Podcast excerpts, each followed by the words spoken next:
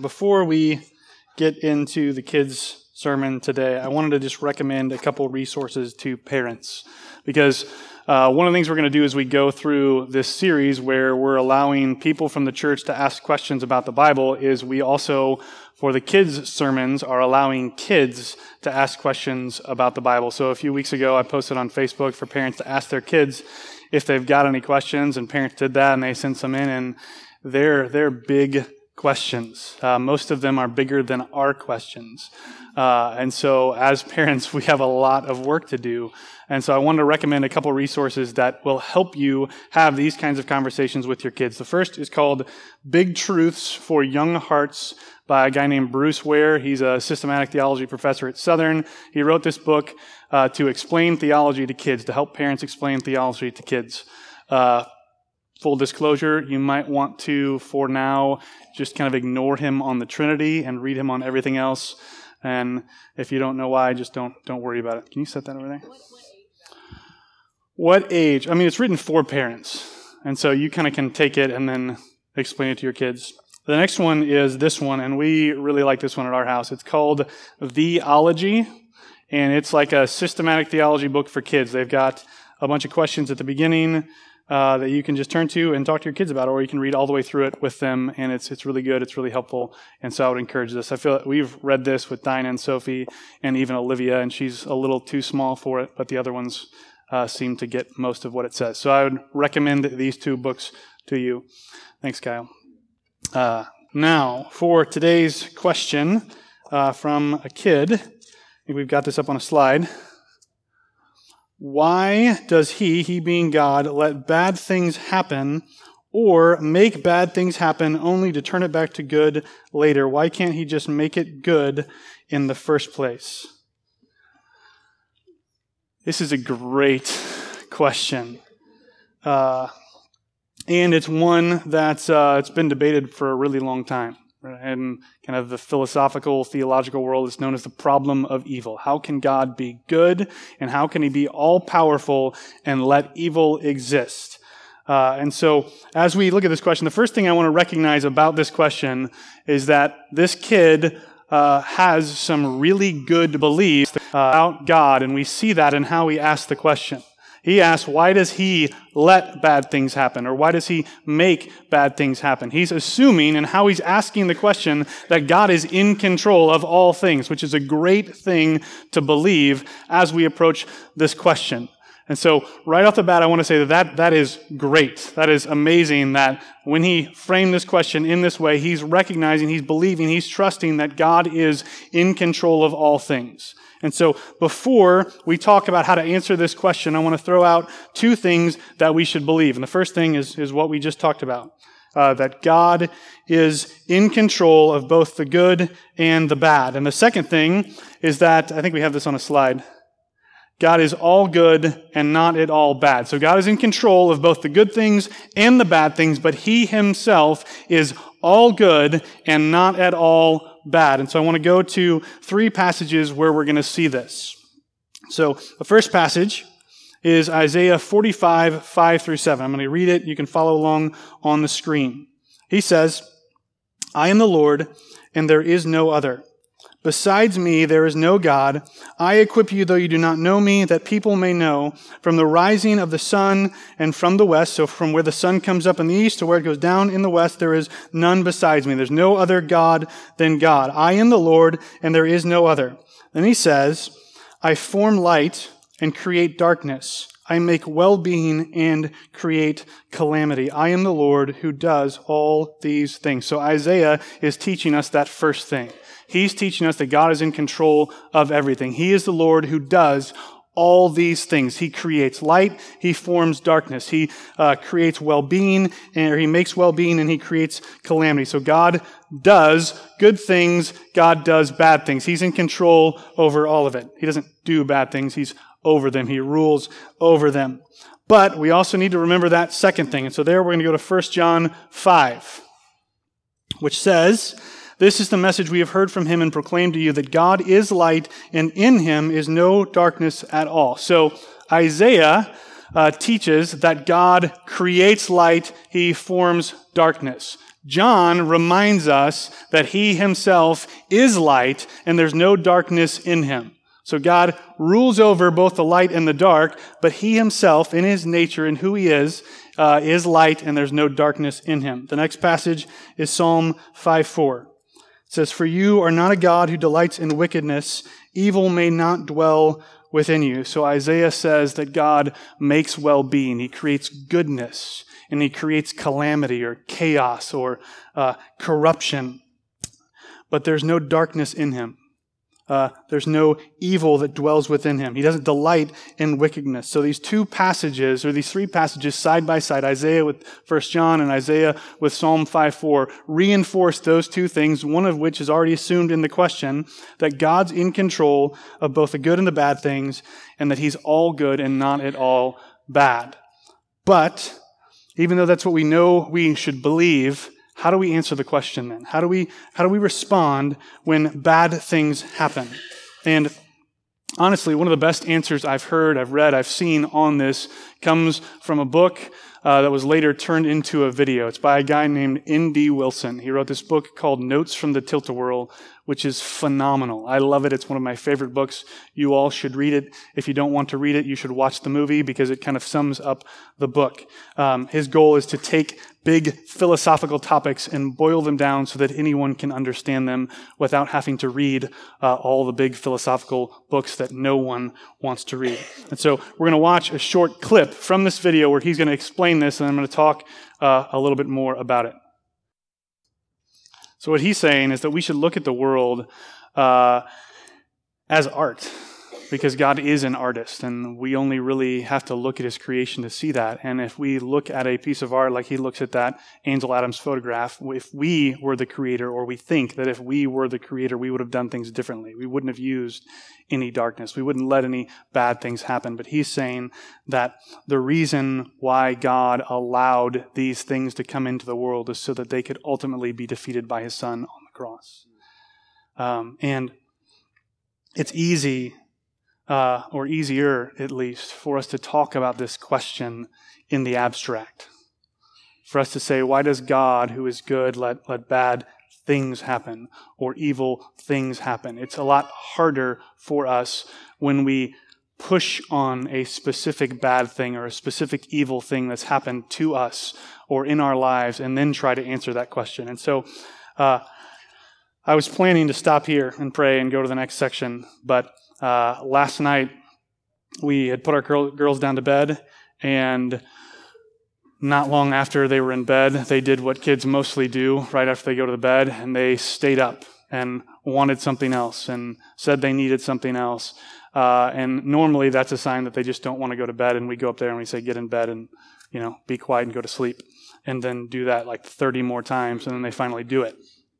But last night it was different. I went upstairs and uh, Dinah was sad. And she said she was sad because she couldn't stop thinking about grandma. Um, and so most of you know that my mom died year uh, 59. And so it was uh, unexpected, unplanned. Um, she had had liver disease, this thing called NASH, which is an acronym for uh, for something that means non-alcoholic cirrhosis.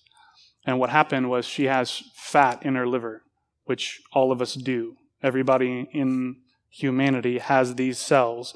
And in some small portion of society, these cells do bad things to the liver. They corrode it and cause scar tissue and, and cirrhosis. And that got worse and worse and worse, and we thought that she would make it to transplant. We thought that she would get better, and then out of nowhere, right after Christmas, it got much, much worse. And uh, we spent a night in the hospital with her, and then she died the next day. Um, and she's sad about that, and, and, and I'm sad about that. And I, I ask this question a lot, and she asks me this question of why did it happen? And it's easy to go back, well, she died because God obviously knew that she would have suffered a lot more if she didn't die then. And sometimes that appeases her, and sometimes that appeases me. But then I go back and I think, well, then why did she get sick in the first place? Like, why, why did she have to be in that small percentage of the population that gets this? Or why does there even need to be a small percentage of the population that gets this disease? Um, and I wrestle with myself and I say, well, it's better for her who, who trusted in Christ to get this than for someone who didn't. Um, but then my argumentative mind says, well, then why couldn't it have been someone else who was a believer that got this and not her? Um, and this answer comforts me. His, his answer comforts me. Because I know without a doubt from reading God's word that there will exist one day a world in which this disease doesn't exist anymore, but my mother does. I know that there exists a world in which no sickness, no sadness, no tears, no injuries, no pain, no grief, nothing like this will ever happen again. And so I think that with what he's saying, this, this darkness, this, this tension exists in my life. It exists in my daughter's life. It exists in my dad's life so that we can see these things defeated by his son. And that doesn't make the sadness go away. And it doesn't make uh, faith easier. But it's right, and it's true, and it's good. And I don't know why it happened this way. I don't know the answer to this question. Uh, but I know that we're going to be in a world one day in which we don't have to ask it anymore. So let's pray, and then we'll move on to the easier questions.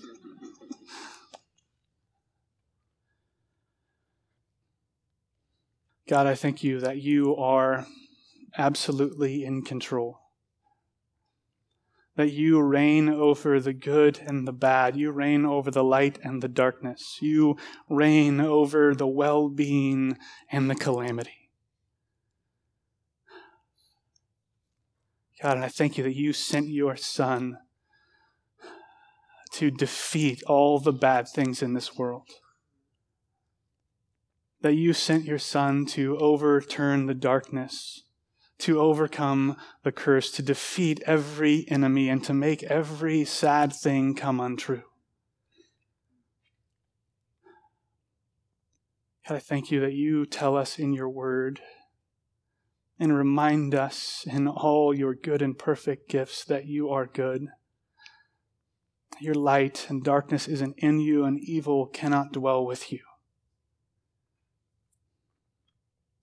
God, I pray that you would continue to make your goodness known to us in the midst of the suffering and tragedies and pain that's going to occur in this world.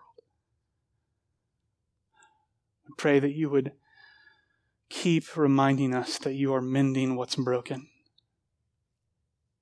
And Jesus, we pray that you would come quickly to fix it once and for all. It's in your name we pray. Amen. Okay. Um,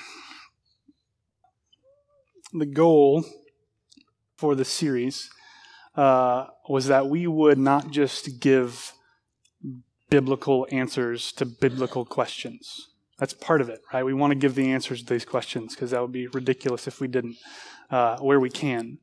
Uh, but we also want to, as we answer these questions with the Bible, be teaching one another how to think biblically, how to answer other biblical questions in a biblical way. And so, as we walk through these questions last week, this week, for the next few weeks, it's my hope that you would leave here not just with a, well, I have an answer to, the, to that question, or I have an answer to those questions, but that you would leave with the desire to go deeper into God's word so that you can know more of who he is and what he's done for us, so that you can understand more of it and feel more equipped to, to share the truth of God's word with others. And so that's our hope.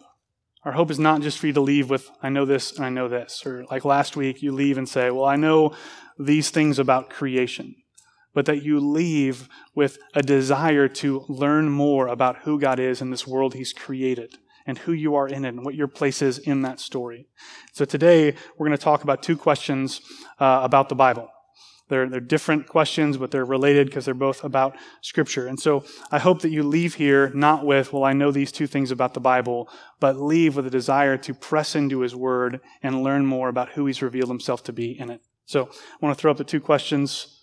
First, it says, Are there times in the Gospels that Jesus is only speaking to the disciples?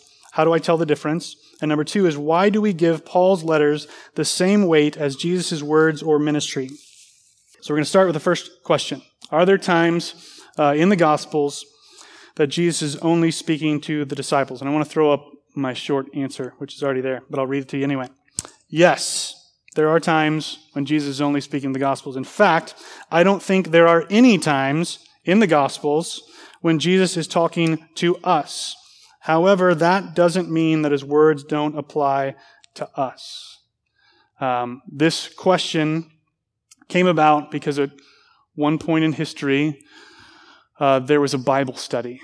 And at this Bible study, people were talking about a passage in the Bible, in the Gospels. And one person was like, Well, in that passage, it's in the Gospels. And in the Gospels, Jesus isn't talking to us, he's talking to them. And so we don't apply it to us, we, they apply it to them. And so it doesn't apply to us in the same way that it applied to them, and just kind of dismissed.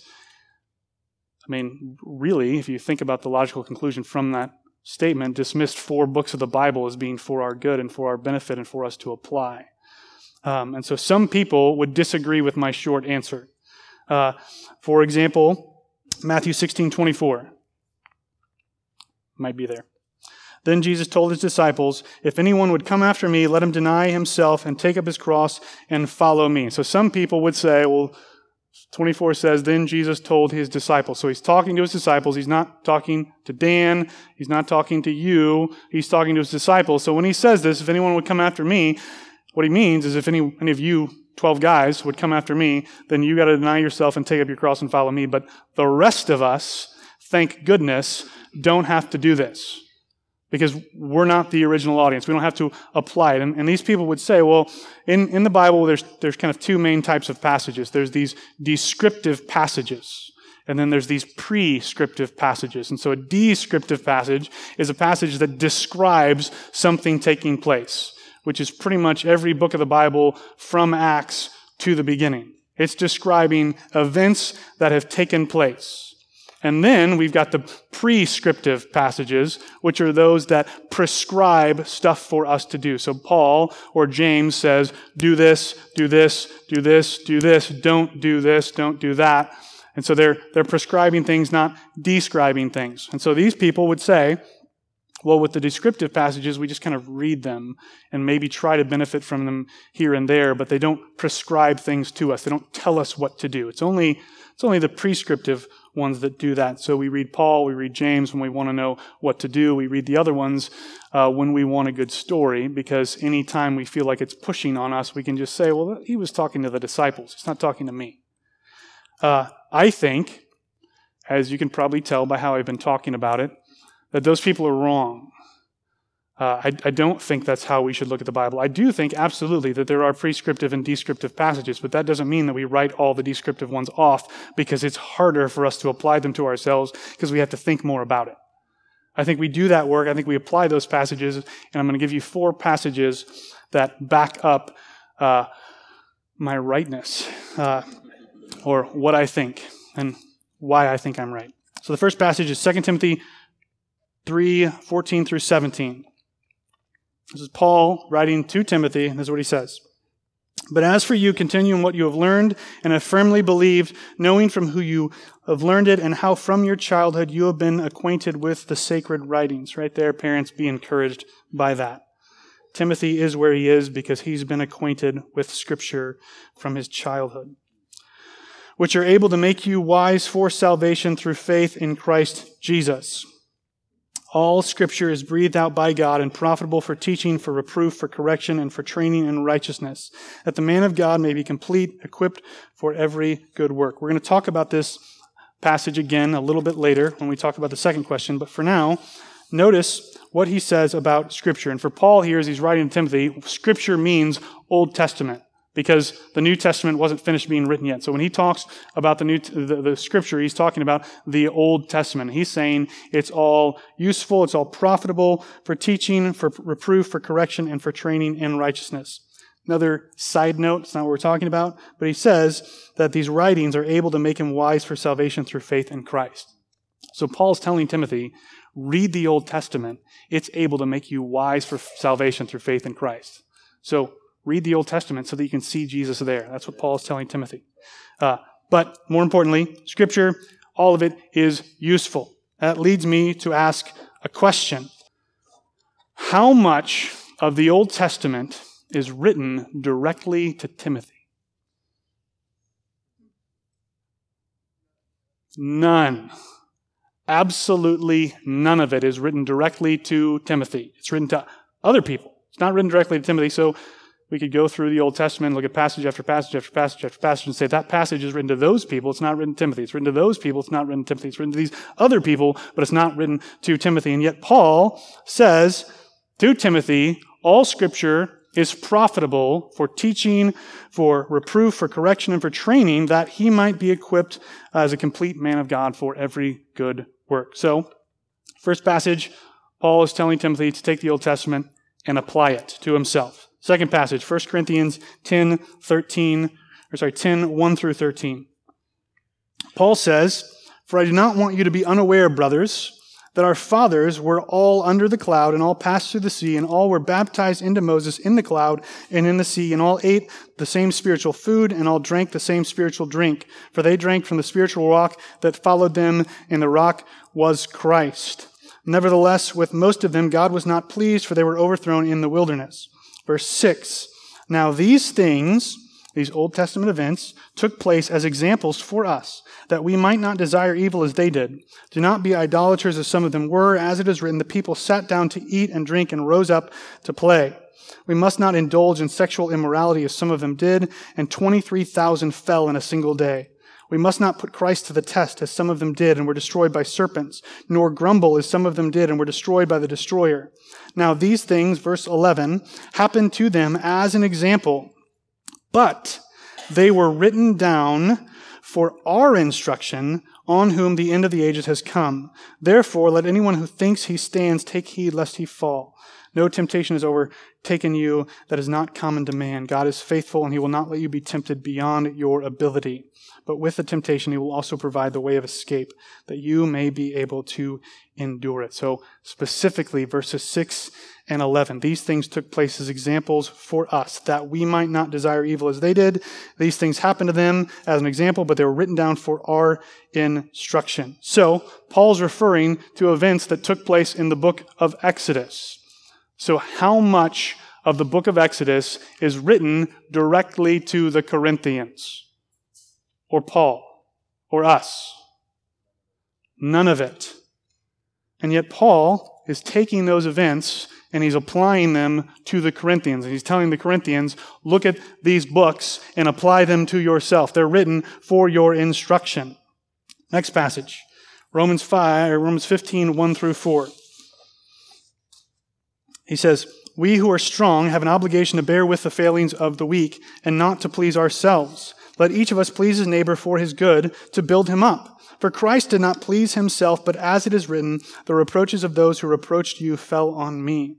For whatever was written in former days was written for our instruction, that through endurance and through the encouragement of the scriptures we might have hope. So Paul here is encouraging the Romans as they think about Christian liberty, and we'll talk about this in a few weeks. He's encouraging them to be like Christ and not just please themselves, not just do what they want, but be willing to set aside their own rights for the sake of others. And then he describes uh, Christ's behavior with a quote from a psalm.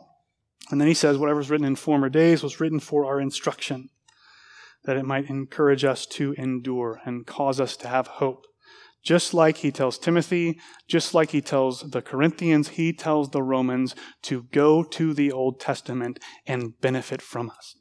Says it's for their encouragement, for their instruction, for their hope, uh, so that they might benefit from it. The next passage is my favorite one uh, to use to argue against these people because it's from the Gospels and it I think, is the most compelling. This is the Great Commission. It says, Now the eleven disciples went to Galilee, to the mountain to which Jesus had directed them. And when they saw him, they worshipped him, but some doubted. And Jesus came and said to them, All authority in heaven and on earth has been given to me. Go therefore and make disciples of all nations, baptizing them in the name of the Father and of the Son and of the Holy Spirit, teaching them to observe all that I have commanded you. And behold, I am with you always to the end of the age. The question is, who does Jesus give the Great Commission to? I'll give you a hint, it's in verse 16. To the 11 disciples. It's the 12 disciples less Judas. He gives the Great Commission to these guys. He doesn't give it to me. He doesn't give it to you. He doesn't give it to Paul. He doesn't give it to Timothy. He gives it to the 11 disciples. So the question we might ask in light of our question today that we're considering is, well, does it, that mean that it only applies to them? He's speaking only to the 11 disciples. But I think that anyone who would say that it doesn't apply to us, that it only applies to them, is not really reading what Jesus is saying. What he says here is he says to make disciples. He sends them out, go and make disciples, and he tells them how to make disciples. He says, baptize them in the name of the Father, the Son, and the Holy Spirit. That's step one. Step two is to teach them all that he's commanded them to do. Who's the, the them here? Well, he says you. All that I have commanded you. What did Jesus command the disciples? Everything written in the Gospels. And he's saying, take all of that stuff, take that whole package, everything that I've commanded you, go out and teach it to other people.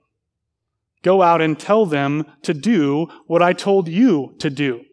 So Peter up on that mountain, here's Jesus give the Great Commission. He goes down the mountain, he goes out, he finds a disciple, he baptizes them in the name of the Father, the Son, and the Holy Spirit, and then he begins to teach that disciple everything that Jesus taught him. He goes to him and he says, Hey, Jesus one time said, If anyone would come after me and be my disciple, he must deny himself and take up his cross and follow me. And then Peter dies. And then that guy goes and he makes a disciple and he baptizes him in the name of the Father, the Son, and the Holy Spirit. And then he begins to teach him everything that Peter taught him that Jesus taught him. And it goes on and on and on and on and on until eventually someone came to us and said, Hey, you should follow Jesus. And then they began, after baptizing us, to teach us to do all that Jesus taught them, that taught the person that taught them, that taught the person that taught them, the person that taught them, all the way back to one of these 11 guys who got this commission from Jesus. And so people who would say that we don't do what Jesus tells the disciples to do don't understand what Jesus is saying in the Great Commission because he says, tell them everything I taught you. So absolutely, there are many, many, many, many, every occasion in the Gospels that he's talking to them and he's not talking to us. But that doesn't mean we don't do what they say. We do all of it. Now, I want to give a qualification because some of you might think of a passage like this, which isn't on a slide. I don't think. Matthew 17, 24 through 27. When they came to Capernaum, the collectors of the two drachma tax went up to Peter and said, Does your teacher not pay the tax? He said yes. When he came to the house, Jesus spoke to him first, saying, What do you think, Simon? From whom do the kings of the earth take toll or tax? From their sons or from others? And he, Peter says, uh, From others. Jesus said to him, Then the sons are free. However, not to give offense to them, go to the sea and cast a hook and take the first fish that comes up, and when you open its mouth, you will find a shekel. Take that and give it to them for me and for yourself. The Great Commission says, Teach them all that I've commanded you. Does that mean Peter with his disciples like, hey, go to the river, throw your line in.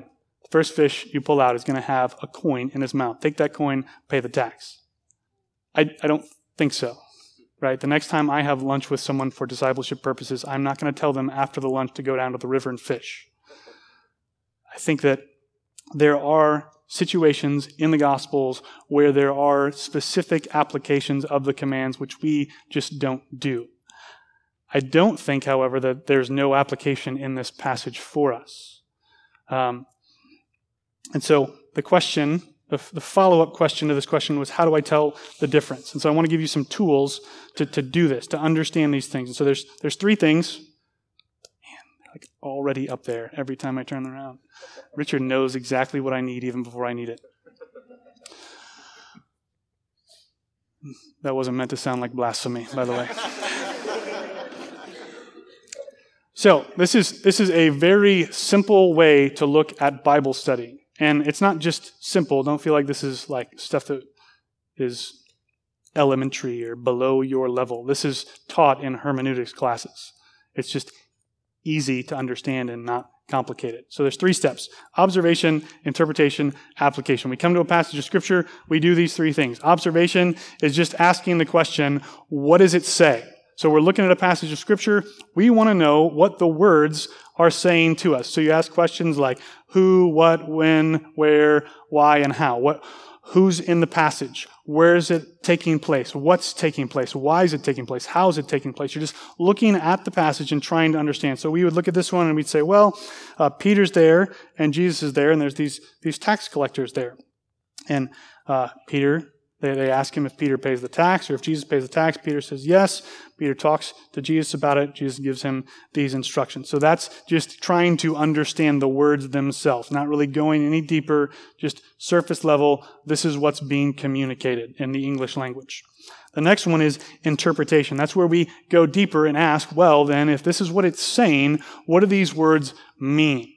What is the author trying to communicate? Uh, what's the overall meaning of the passage? And so for this passage, what's taking place is these guys are coming to Peter and they're asking him if Jesus keeps the law. Is he, does he pay the required temple tax like everyone else? And Peter says yes. And then he talks to Jesus about it. And Jesus says, What do you think, Simon? From whom do the kings of the earth take toll or tax? From their sons or from others? And the implication is from others, right? Kings don't tax their own children, they tax other people. Jesus is a king, right? Yes? Yes. yes. Jesus is a king. And so the implication is that the sons are free. Those, his followers are free. So just be like Jesus is freed from the law. He doesn't have to pay this tax. And because Peter is one of his disciples, because he's one of his followers, because we are one of his disciples, because we're one of his followers, we're not required to keep this law about paying the temple tax either. So he says the sons are free. However, even though we're free, even though we don't have to do it, go do this stuff, and then he provides for the payment of the tax in this crazy, miraculous way. And so for us, when we go to that next step after understanding what the overall meaning of the passage is about, it's about Christian liberty. It's about the fact that the law doesn't apply to us, but sometimes we should do what it says for the sake of not offending people. And so we ask the next question, which is application, and we say, what, what does it mean for me? Not, what does it mean to me? That's a very different question. What does it mean for me? What, what should I do about it? And here we would say, there are times where we should, like Paul says in Romans, like I'm going to say in a few weeks when we talk about these issues, where we should set aside our rights, our freedoms for the sake of unity, for the sake of the community, for the sake of showing something different. The sons are free. However, not to give offense, go catch a fish. We're not going to do that part, but we should do the rest.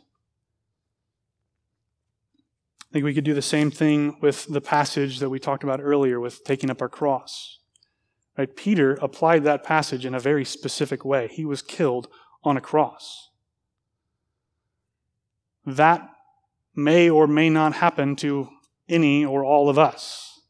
But that doesn't mean that that passage doesn't have application for us. It doesn't mean that we're not supposed to deny ourselves. It doesn't mean that we're not supposed to be willing to suffer for the sake of the cross.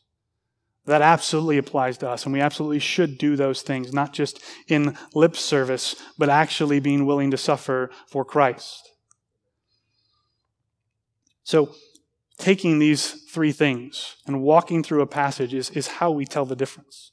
We begin to study it, to look at the deeper meaning and understand how we apply it. And I want to back up to where I said that it's not what does it mean to me, but what does it mean for me. There is one meaning uh, interpretation for every passage.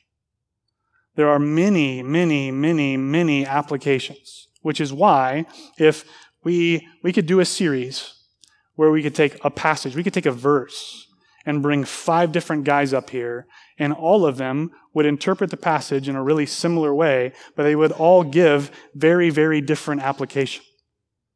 Right? No one else could come up here and talk about the problem of evil like I did this morning. Because that's, that's, that's what's going on in my life. That's not what's going on in your life. And so that's the application for me right now. That's not your application. Um, the reason why there's only one meaning is because what determines meaning is what the author intended. And I feel like I've learned that more clearly in marriage than anywhere else. Right? How many fights are about what you meant? Or a misunderstanding of what you meant. Well, you said this, and this is what you meant, and that's what I said. That's not what I meant. What I meant was this I'm sorry. Let's be friends again. The person who says it is communicating. They, they determine what it means. The person who wrote it determines what it means. And so we want to try to understand what the author was trying to communicate when he wrote these words down. It's his intent that matters. We can't just come to this and say, well, it doesn't matter what Matthew meant. I want to understand it in, in my own way. I think it means you know, whatever. There's a group out in California that thinks that the word Jesus in the New Testament is a code word for an, a hallucinogenic mushroom. And they say, well, that's what the New Testament authors meant. We should all partake of shrooms and worship God. Like, that's not what they meant. and because that's not what they meant, that's not a valid application of Scripture. So, observation, interpretation, application. That's how we tell the difference. And I think we tell the difference by, uh, I would add maybe a fourth step on there application and observation, interpretation, application, and uh, community, right? Talking about passages together.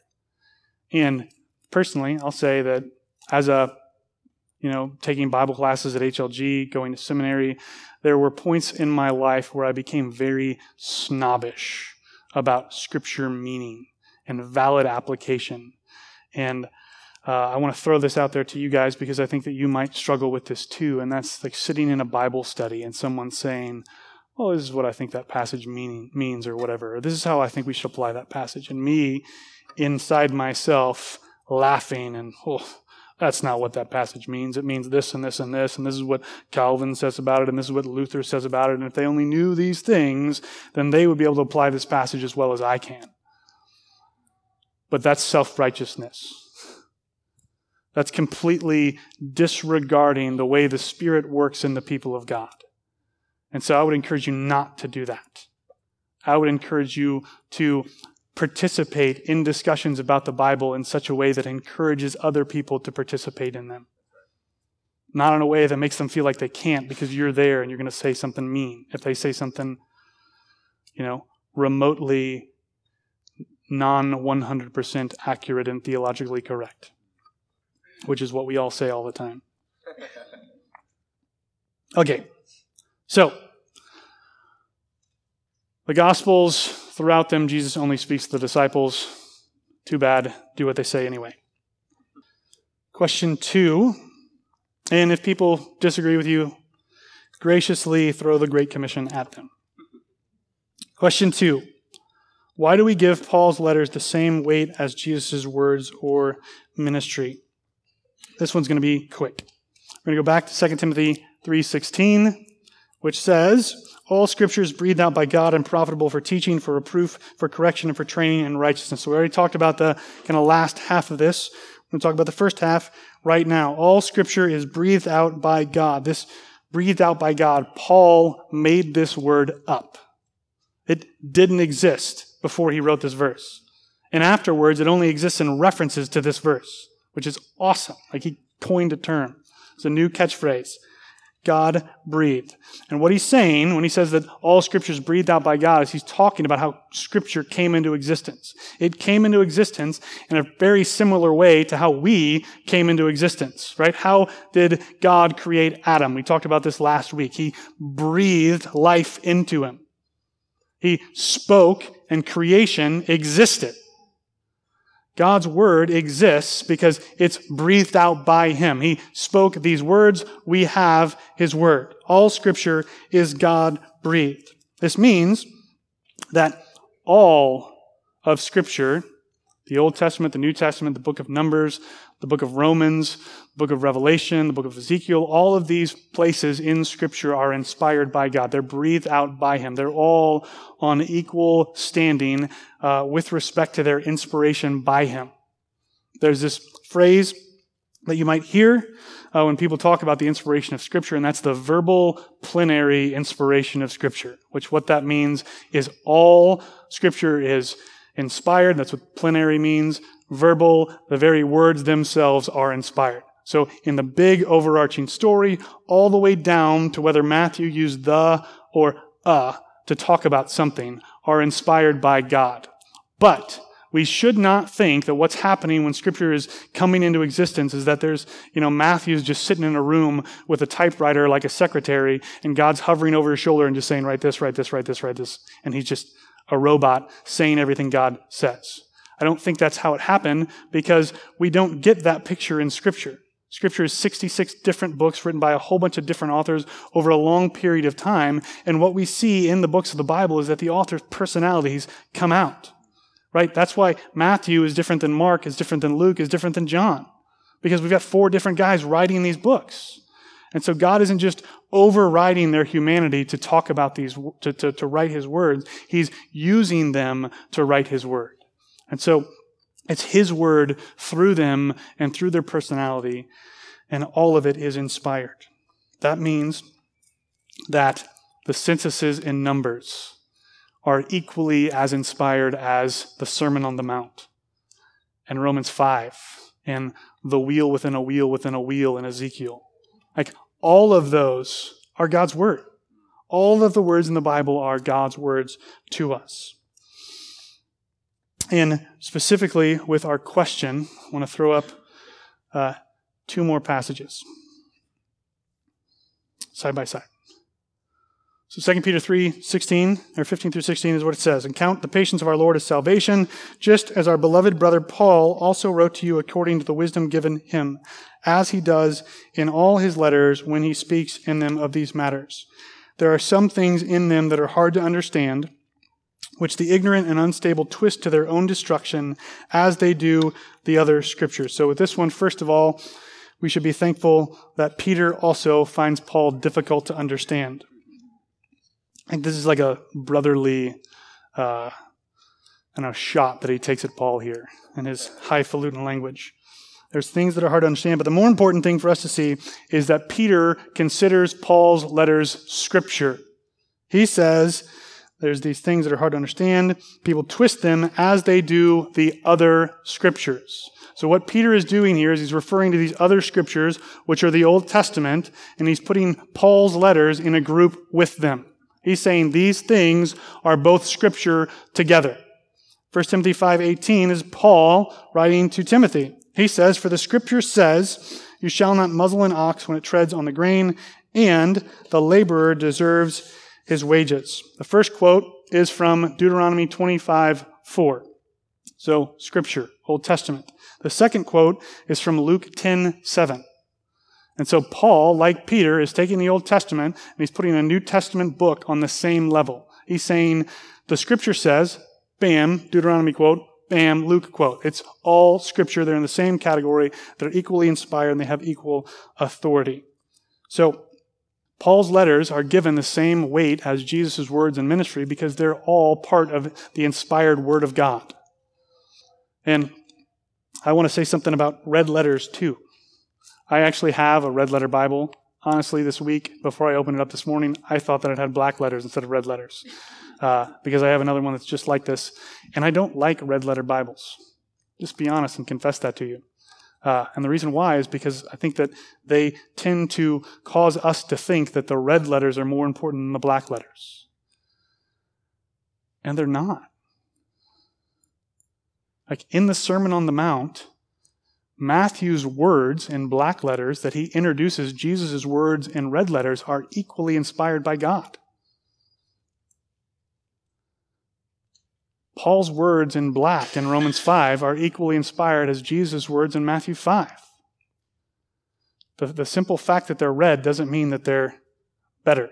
Doesn't mean that they're more important. It doesn't mean that we should pay more attention to them. They are all God's words to us. And so I'm not saying, you know, if you have a red letter Bible, go buy a different one. I'm not going to do that. But as you read it, remind yourself that even though these are Jesus' words, all of Scripture is inspired by him. And one doesn't have more authority than the other. Hang on one second. Now, with that, I want to clarify one thing. And that's that even though all Scripture is equally inspired, doesn't mean that it's all equally important. Um, because I do think that like the crucifixion and resurrection stories in the Gospels are more important than the census in the book of Numbers. Like Asher had 214,317 people. Good for Asher. But that doesn't mean nearly as much to me as the fact that Jesus died and rose again for my sins. Like that's way more important than a number in a census. And so it's all equally inspired, but there are differing levels of importance. And I think that we recognize that with common sense in interpreting Scripture for what it says. Um, you have a question? The question? The, the question was whether uh, red letter editions of Bibles were created so that we would view Jesus' words as more important, or if that just happens from them existing in the church? I, I honestly do not know the answer to that question. I, I think it's a side effect. I don't know if they were created that way so that people would recognize the importance of Jesus' words. I know that there are some publishers have come out with Old Testament red letter versions where every time God speaks, they're in red. I, I don't know. I mean, I do think that there are, with, with the way Paul's letters and Jesus' letters or Jesus' words relate, I think there are I mean, there are, there are three main things that we need to consider as a church. One is people that would say that like Paul and Jesus contradict each other. Um, they don't, but we don't have time to answer that question today. If you have that question, I'll be glad to talk to you about it later. Uh, the two other things are these, these two mutually contradictory things that we see, I think, in a, in a lot of Christians. And one is what I was just talking about, that the red, red letters are more important. Like we'll say, yeah, like what Jesus says is, is more important than what Paul says. But practically, I think most Christians read Paul more than they read the Gospels. And the reason why that is, is because Paul's easy. Right? You can flip over to Ephesians, read a chapter, and you can walk away with, I need to do this, I need to do this, I need to do this, I need to think that, I need to believe this, and be done. Like 10 minutes, you're in, you're out, you got stuff.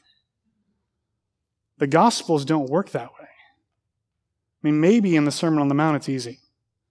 But you get a story about Jesus walking around healing a bunch of people. You've got to read that and think about that and work through those steps and begin to figure out how that applies to you and what you do about it today. And so we'll say, yeah, the Gospels are better because Jesus is in the Gospels and, you know, there's those red letters in there and they, they matter. But then practically, we don't have much to do with them because it's harder. And so I want to say, read Paul, read the Gospels, value them both. They're both equally important, they're both equally inspired. Uh, and do the hard work of applying the Gospels to yourself because nowhere in Scripture do we see Jesus any more clearly than we do in the Gospels. And with Paul, there's nowhere else in Scripture we see the realities of his death and resurrection for us unpacked so clearly. So we need both. They don't contradict one another, they work together in tandem.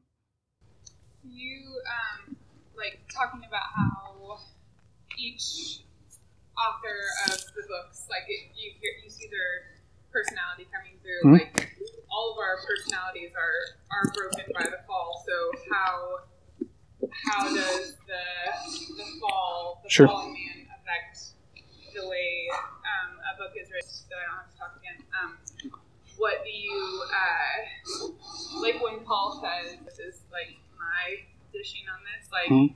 I just want to be like, "What? Why yeah. is this in here?" But uh, is that something that we don't pay attention to, or is that also like? Yeah. Um, all right, so first question.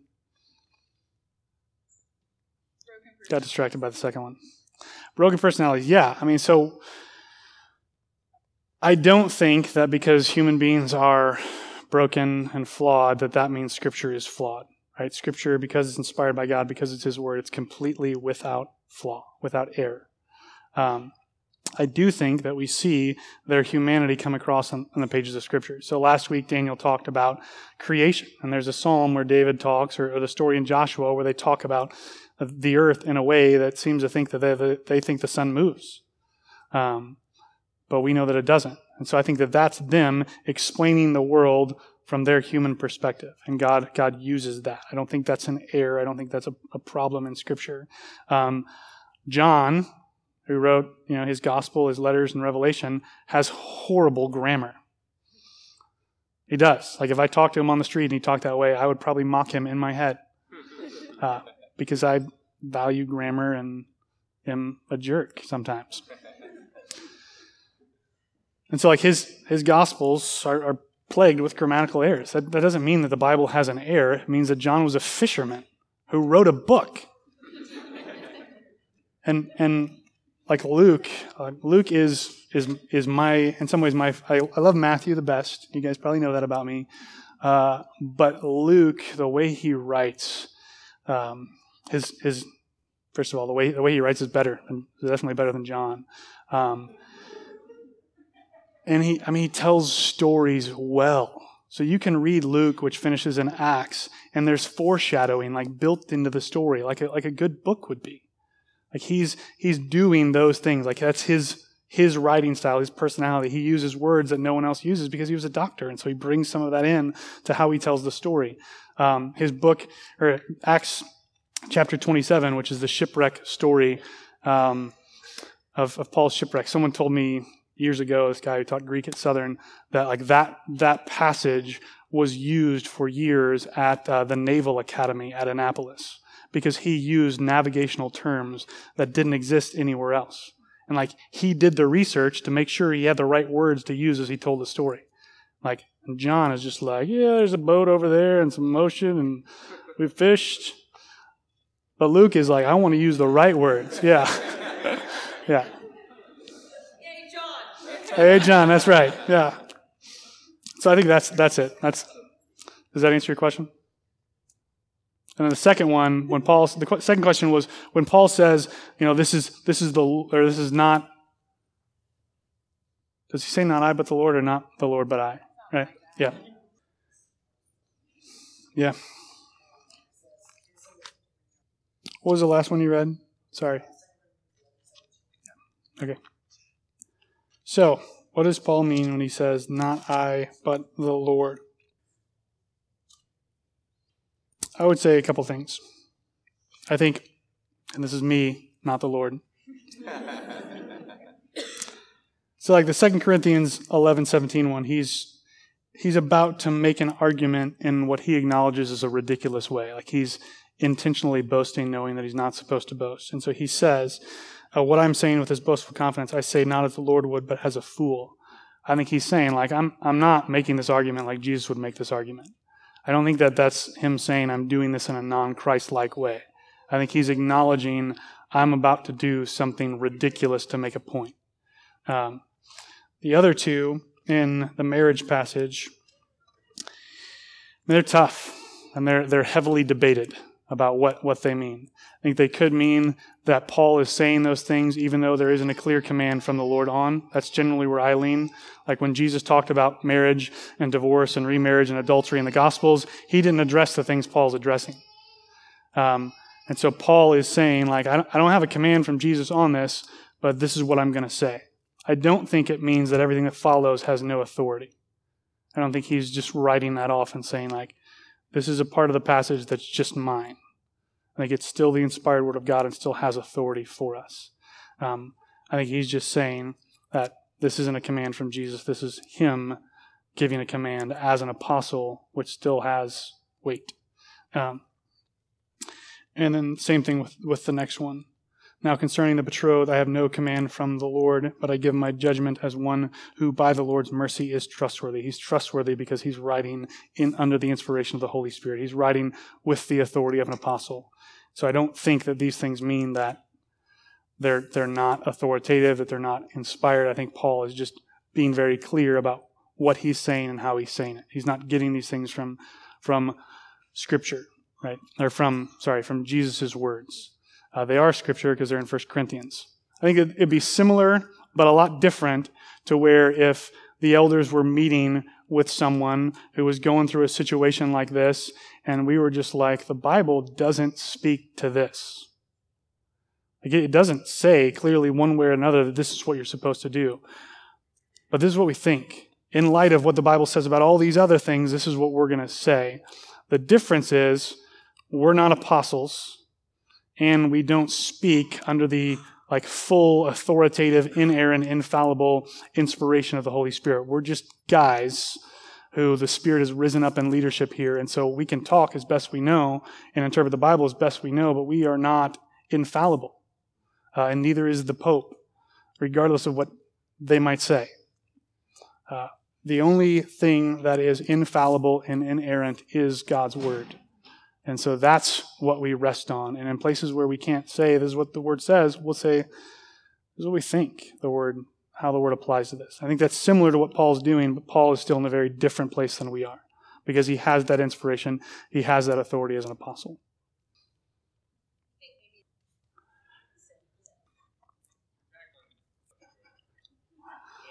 For the record, I wasn't planning on doing a Q&A.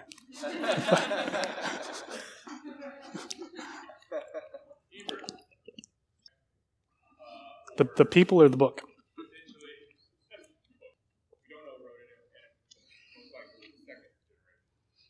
I mean, I think that even though we don't know who wrote the book of Hebrews, it's still, that doesn't mean we don't know that it's inspired. Um, I mean, yeah.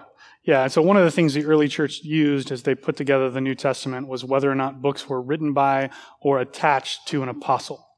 Um, but I think that sometimes we have a really poor view of what happened when the New Testament was put together. A lot of times we think that there's just a group of guys in a room sitting around and they've got like 40 books and they're going through each book and they're saying, should this one be in or should this one be out? And they're just sorting them that way. And so they say, well, you know, Hebrews, it's not written by an apostle, but it's got good stuff in it, so let's throw it in a good pile. Uh, whereas like the Gospel of Thomas, you know, let's throw that one out. That's, that's not how it worked. The way it worked is there was a group of books that had been accepted from the very beginning. And there was a much, much, much smaller group of books that had been uh, kind of questioned from the beginning. And then there were another books, uh, group of books that were also quite large from the very beginning that they knew these are not real. These are not part of the part of Scripture. And so it's not like they're just going around sorting books into good and bad categories. There are accepted writings that were accepted from the very beginning, which is why we have passages like we read today where they're saying the Gospels are Scripture. They're saying Paul's letters are Scripture because as soon as they were written, they recognized their authority. Um, and I think the Hebrews had that same kind of recognition. It was, it was doubted for a little bit because it wasn't specifically tied to an apostle. But there was never, I don't think, a question for them to say, like, this isn't really inspired by God. It was more just that we don't know what to do with it because we don't know who it's by. Um, the other places, Dave also mentioned, you know, some editing, uh, which I mean, there, there, are places in Scripture where it seems like someone came along later and, and wrote something in, and so like uh, that sounds really scary. So let me explain it. Uh, if you read uh, the end of Moses' life, right? Someone says Moses died. Most conservative followers of Jesus believe that Moses wrote the first five books of the Bible. So the question is, how did Moses write, Moses died? Did he just know it was coming? And so he's like, I'm going to go ahead and put this in here. or after the fact, an editor like wrote that in. Moses died. This is what happened in his life. Probably Joshua. Uh, I don't have any problem saying that and still believing that the first five books of the Bible are inspired by God. Um, the, the Psalms are, are similar but different in that someone put them together and arranged them, probably other than David, because David didn't write all of them. And he wasn't alive when all of them were written.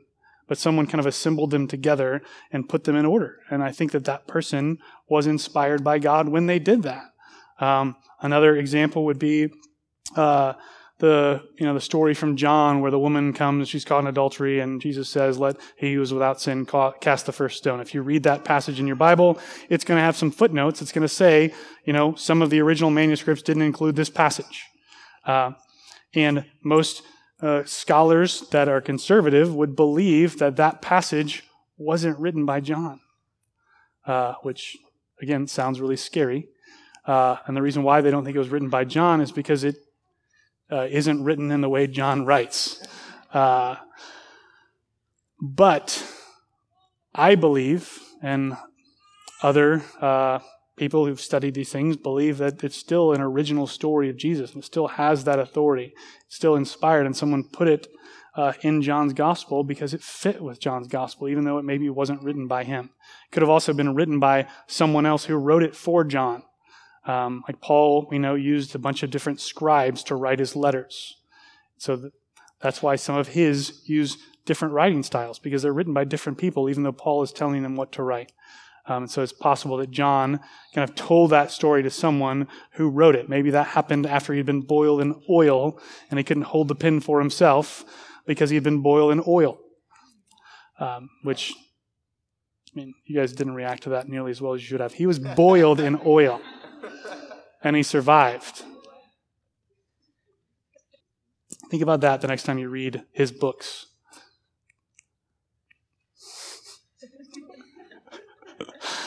yeah. In addition to not planning a Q&A, I also took cold medicine this morning. So I'm going to blame that on that one. Does anybody have any more questions? the disciples? How is that the hermeneutic used by people? Yeah, so the question was the the kind of argument that Jesus' words to the disciples don't apply to us. Is that a thing, or uh, an interpretation method used by people who would make a distinction between believers and disciples? I don't. I don't think so. I mean, I've heard it mostly from uh, from dispensational people who will argue that you know that's a different time period that we're not under, um, and and even some probably Israel church distinctions, and so they would just say like that's that's part of a different era. That's not part of the church era. We do what Paul says. Um, I don't think they would press it quite that far, but that that's who I've heard it from. Um, and I also think that I mean I don't want to ascribe motives to people's hearts that I don't know, but I think some of it is just because we look for ways out of passages we don't want to do. Like, I don't want to take up my cross. I don't want to deny myself. I want to do what I want. And so there are times where my heart looks for ways not to have to do what God's word says because I don't want to.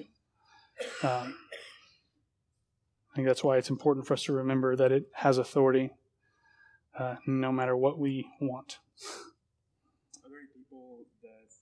issues with the sovereignty of God that do they ever apply that to? Yeah, so the question was when God inspires people to write scripture, uh, that's that's clearly an example of him being in control of all things. Like because that's who he is, he's able to do that. And Nathan asked if people that don't believe in God's sovereignty, uh, if they have problems holding to that. Um, I don't know because that's not me. Um, but Matt, who coincidentally just left the room, is going to preach on God's sovereignty and human responsibility next week. So you should ask him that question next week. Yeah. I, I mean, honestly, I think that I don't hold that view, but I think that people would find some way around it. Uh, like maybe, oh, it was a special time period. He gave them special inspiration. That's that's how he was able to do that without maybe being in control of all things. Was in control of that thing. All right, I'm going to pray, and then Daniel's going to come introduce the Lord's Supper. Father, we thank you for the gracious gift of your word to us. That in it you, you condescend to us. You reveal yourself to us using human language that you inspired generations of your people to write down your words so that they might be for our instruction and for our benefit and for our training as your followers. God, I pray that you would increase our affection uh, for your word and our affection uh, and desire to read it, not so that we can be a people who loves your word, but so that we can be a people who love you as you're revealed in it. And I thank you that in it are words of life. And I pray that you would help us to view it as that. I pray that we would press into it with questions we have about who you are, about the ways you work, about how you've redeemed us, about how you're making all things new. And that by your Spirit you would enable us to find the answers. And that we would see that your word is sufficient and that it is authoritative over us. Pray now that as we move to celebrate your death, Jesus, that you would just continue to remind us of the many, many ways you show us grace. It's in your name we pray. Amen.